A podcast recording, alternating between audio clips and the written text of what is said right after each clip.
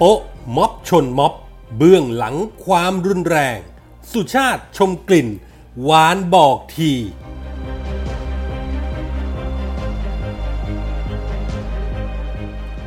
คว่ำร่างไอลอ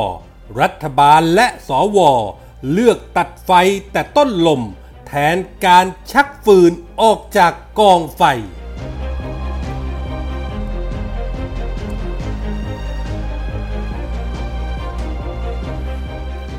สวัสดีครับ ขอต้อนรับทุกท่านเข้าสู่ MGR Podcast ครับ ผมเกษตรชนะเสรีชัยรับหน้าที่ดำเนินรายการครับ วันนี้ผมมีคอลัมน์ข่าวปนคนคนปนข่าว ประจำวันพฤหัสบดีที่ 19 พฤศจิกายน พุทธศักราช 2563 มาฝากกันครับ ก่อนอื่นต้องขอแสดงความเสียใจกับผู้ที่ได้รับผลกระทบบาดเจ็บจากศึกม็อบคนใส่เสื้อเหลืองปะทะม็อบ 3 นิ้วนอกสภาเมื่อวันก่อน ซึ่งถ้าพูดกันถึงเหตุแห่งความรุนแรง เชื่อว่าสังคมส่วนใหญ่ในบ้านเมืองนี้ก็คงจะไม่มีใครต้องการจะเห็นหรือให้เกิดขึ้น เพราะที่สุดความรุนแรงที่เกิดขึ้น นอกจากทั้งสองฝั่งจะบาดเจ็บ ทรัพย์สินราชการจะเสียหาย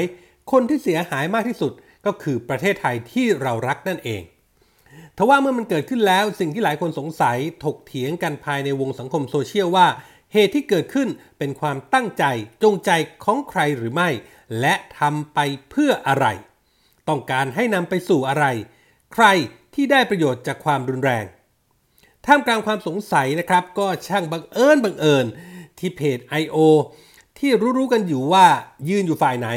ได้โพสต์จับภาพความเชื่อมโยงของหมู่คณะมินเนี่ยน คนใส่เสื้อเหลืองในวันปะทะ เปรียบเทียบกับกลุ่มชายใส่เสื้อสีเหลือง ที่เคยถ่ายภาพหน้าโปสเตอร์ สุขสันต์วันเกิดสอสอสุชาติ เฮงชมกลิ่น หลายคนเป็นคนเดียวกันกับที่ใส่เสื้อเหลืองปะทะกับกลุ่ม 3 นิ้ว กับคำโพสต์ในโซเชียลของตัวเองที่คึกคักซะยิ่งกว่าม้าศึก เช่น งานนี้มีลุย พร้อมบวกมากเลย และสนุกดีว่ะ บวกกับแม่งยังไม่หายมันเลย พร้อมกับเนื้อร้องคาราโอเกะกำกับภาพใหญ่ใต้โปสเตอร์วันเกิดสสคนดังเมืองชน พักพลังประชารัฐ รัฐมนตรีว่าการกระทรวงแรงงาน คุณสุชาติ โดยบอกว่า คนเบื้องหลังเขาคือตัวเธอใช่ไหม โพสต์นี้นะครับเชื่อมโยงออกมาจับโป้กันเห็นๆทำเอาสายมโนต่อภาพคิดไปเองในทันทีทันใด ว่าเบื้องหลังมันเป็นอย่างนี้นี่เอง ที่แท้นักการเมืองเกณฑ์คนมาเอง ตั้งใจมาตั้งแต่ออกจากบ้าน ร่างกายต้องการปะทะลุยฝ่ายตรงข้าม พูดง่ายๆว่า จงใจจะให้มีเรื่องม็อบชนม็อบ หวังจะใช้ความรุนแรงนำไปสู่การตัดสินใจใช้อำนาจของรัฐบาล ในการออกพรกฉุกเฉินที่เคยออกมาแล้ว ยกเลิกไปแล้วก็ยกเลิกไปนำมาควบคุมม็อบ 3 นิ้วใหม่อีกครั้ง เพราะดูๆแล้วม็อบไม่ยอมถอยง่ายๆ แถมมีคำขู่ออกมารายวันว่าจะยกเพดานและทำอะไรเบิ่มๆ ที่บ้านเมืองอาจจะลุกเป็นไฟได้ สายมโนก็มโนได้ไปต่างๆ นานา เพื่อรักษาอำนาจรัฐให้รัฐบาลต่อไป โดยไม่เลือกวิธีใช้แล้ว การใช้ความรุนแรงแบบนี้น่าประนาม และสมควรถูกด่าจริง ๆ งานนี้จะจริงเท็จอย่างไร เป็นอย่างที่สายมโนตั้งข้อสงสัยหรือไม่ วานเสียเฮงช่วยกระซิบบอกดัง ๆ สักทีครับ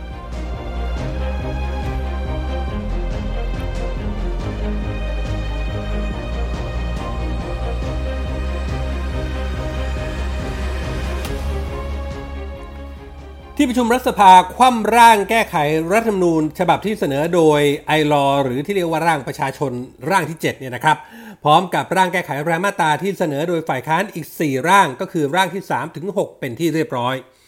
มีเพียง 2 ร่างที่ได้ไปต่อก็คือร่างที่ 1 ที่เสนอโดยฝ่ายค้านที่ไม่รวมพักก้าวไกล ที่มีการรับหลักการไป 576 เสียงและก็ร่างที่ 2 ที่เสนอโดยพรรคร่วมรัฐบาล รับหลักการคะแนนเสียง 647 เสียง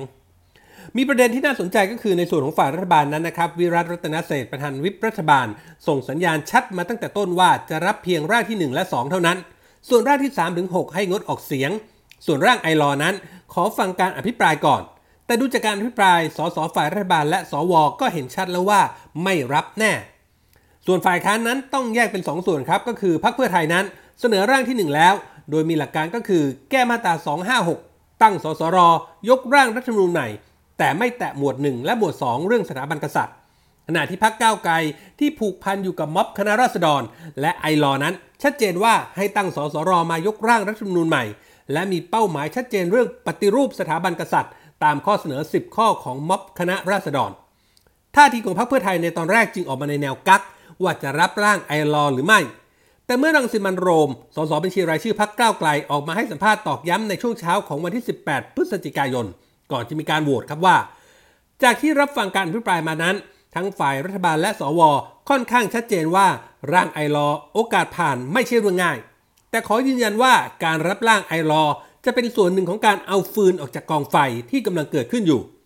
หากอยากให้สถานการณ์บ้านเมืองดีขึ้นกว่านี้ ก็จำเป็นต้องรับร่างไอรอ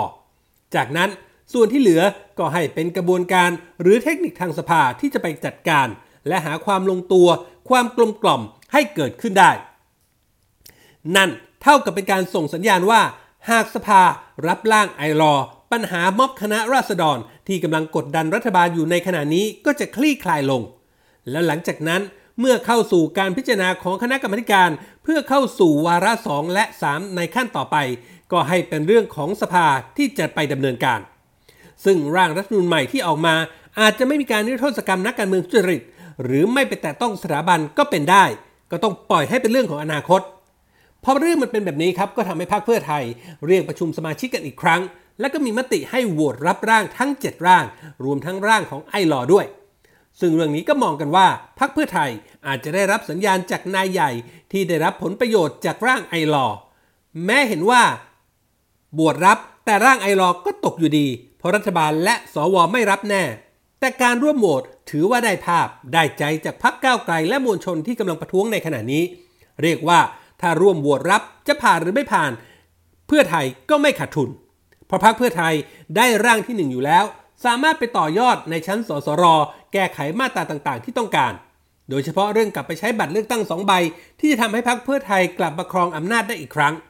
เมื่อพรรคเพื่อไทยโอเคด้วย ทำให้ร่างไอรอได้มีโอกาสลุ้นเสียงจากสสพักร่วมรัฐบาล และสวที่อาจแตกแถวออกมาร่วมโหวตเพื่อต้องการเห็นบ้านเมืองสงบเรียบร้อยก่อน ส่วนเรื่องอื่นก็ไปว่ากันภายหลัง เพราะยังมีอีกหลายขั้นตอน แต่สุดท้ายผลโหวตร่างไอรอก็ออกมาในลักษณะตัดไฟแต่ต้นลม คือมีผู้รับหลักการ 212 เสียง ไม่รับหลักการ 193 139 เสียง และก็งดออกเสียง 369 เสียง จึงเป็นอันว่าร่างไอรอก็ตกไป จากผลการลงมติ นอกจากพักร่วมฝ่ายค้านที่โหวตรับร่างไอรอแล้ว ก็มีสวเพียง 3 คนที่ร่วมโหวตรับด้วย เป็นอันว่าแม้จะเริ่มนับหนึ่งในการแก้ไขรัฐธรรมนูญแล้ว แต่ปัญหาม็อบก็ยังคงอยู่ ส่วนรัฐธรรมนูญใหม่จะได้เห็นหรือไม่ หน้าตาเป็นอย่างไร ต้องติดตามตอนต่อไปครับ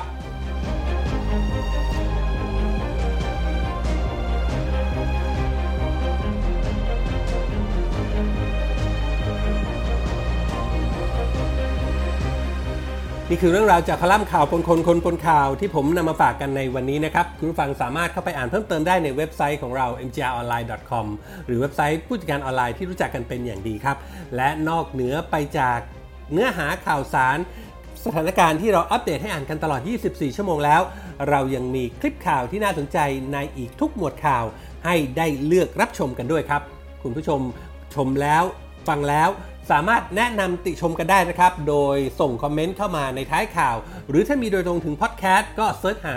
MGR Podcast ได้ทันทีครับ ทุกคอมเมนต์ทุกความเห็นจะเป็นกำลังเป็นแรงใจให้พวกเรานำไปปรับปรุงพัฒนาผลงานให้ออกมาเป็นที่ถูกต้องตรงใจคุณผู้ฟังมากที่สุดครับ วันนี้หมดเวลาแล้วครับ ขอบพระคุณทุกท่านที่ติดตามผมเกษตรชนะเสรีชัยลาไปก่อน พบกันใหม่โอกาสหน้า สวัสดีครับ